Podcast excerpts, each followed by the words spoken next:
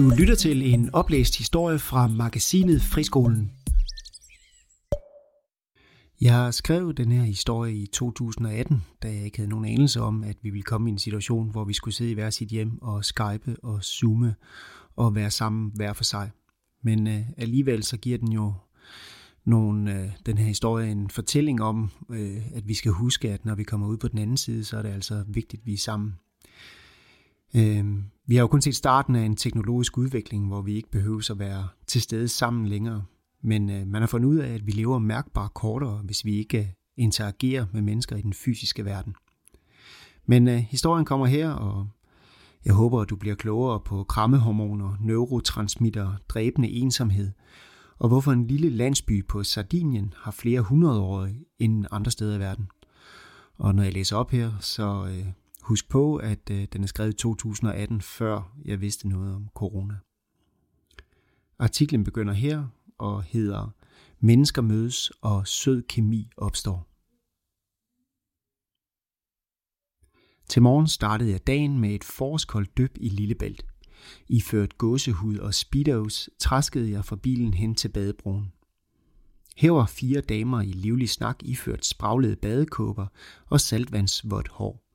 Og det skortede ikke på tilråb om, citat, øh, jeg bare skulle have prøvet i vinter, nu var vandtemperaturen jo over 10 grader, citat slut.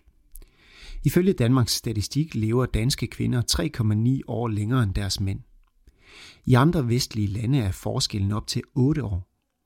Hvor man tidligere troede, at det var mænds dårligere livsstil og hang til øl og fed mad, der gjorde udslaget, er der nu kommet ny forskning, der går i en helt anden retning. Mænd dør tidligere, fordi de er dårligere til at skabe vedvarende sociale relationer end kvinder. Så lad os prøve at dykke ned i statistikken. Den amerikanske forsker Julian Holt Lundstad fra Brigham Young University i USA sendte sidste år bølger gennem det amerikanske senat, da hendes forskning viste en befolkningsdræber, som var mere alvorlig end fastfood og inaktiv livsstil. Citat. Manglende social kontakt med andre mennesker øger risikoen for sygdom og tidlig død. Forskningen viser, at den sociale afsondrethed slår flere mennesker ihjel end eksempelvis overvægt, øh, fysisk inaktivitet eller luftforurening, forklarer Holt Lundsted i sin konklusion på forskningen, og tager også den positive vinkel, citat. Der er nu overvældende bevis for, at mennesker i gode sociale relationer har langt mindre risiko for at dø tidligt, citat slut. Når jeg læser Holt Lundstads resultater, kan jeg godt få følelsen af igen at være blevet snydt. Vi bliver dagligt mødt med forsider om lev længere med glutenfri kost, motionere dig til et længere liv, og frisk luft giver dig livskvaliteten tilbage. Som nok mange andre prøver jeg at leve et liv med lidt af det hele, det bedste fra alle hylder i tombolaen, og nu er øverste hylde igen skiftet ud. Julianne Holt Lundsted snørte i mange års forskning ind til to sociale egenskaber, der overtrumfer alle andre livsforlængende tiltag. Og de er et social integration og to tætte relationer. Tilbage til damerne på havnen i Middelfart, de mestrer i fænomenet social integration. Jeg er kun lige nået inden for hørevide, da de henvender sig og smalltalker om det forestående kolde gys. Citat. Det gør en forskel, hvor mange mennesker du taler med i løbet af en dag. Ikke kun din nære, men også postbuddet, damen, der går forbi dit hus med hunden, og manden, der laver din kaffe latte. Disse korte interaktioner er i høj grad med til at definere, hvor lang tid du kommer til at leve, siger Julian Holt Lundsted. Den anden højdespringer er dine tætte relationer. Den ven, som sidder ved din side, når du er i alvorlig krise. Den ægtefælle, som du stoler 100% på. Eller det familiemedlem, som du tør bede om et lån, når alt er ramlet. Og hvor mange relationer skal der så til? Spørgsmålstegn. Det har antropologen Joan Silk svaret på. Gennem sine chimpansestudier har hun fundet frem til, at de raskeste og længst levende hunder har tre tætte veninder i deres omgangskreds.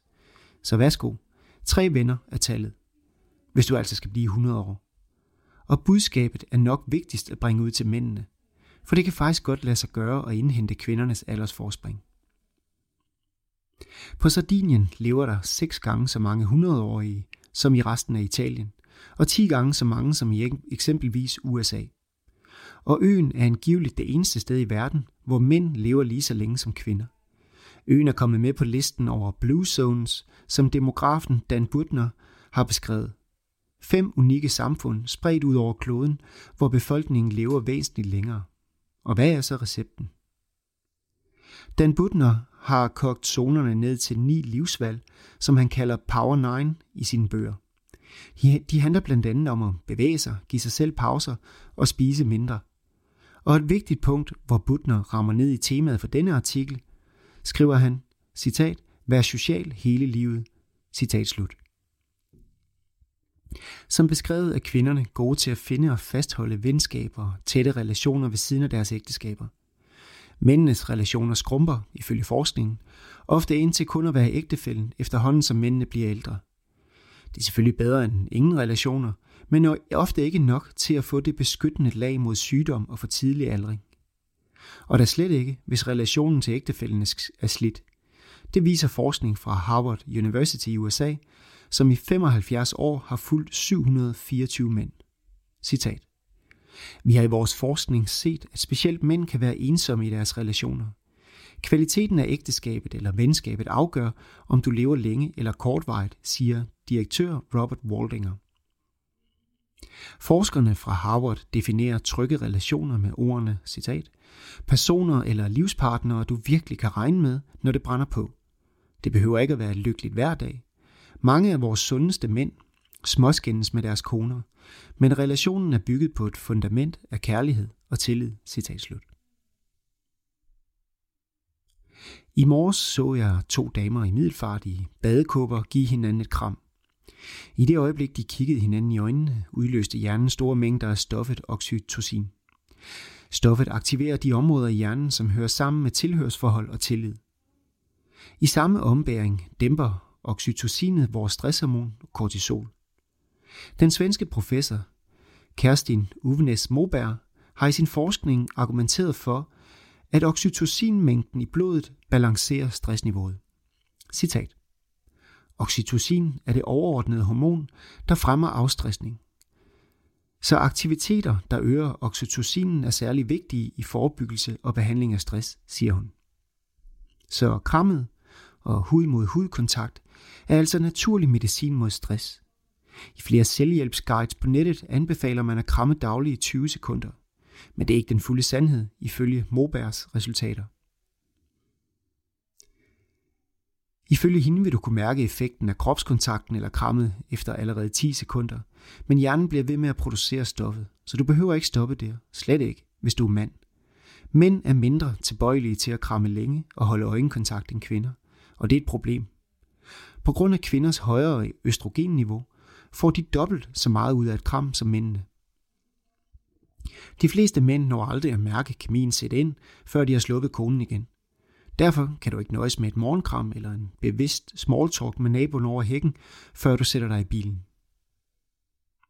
Og så har oxytocinen en halveringstid på blot 3-5 minutter, men så kan den til gengæld gentages i det uendelige uden bivirkninger. Eller mere præcist, den eneste bivirkning ved høje mængder af oxytocin er, at du falder i søvn.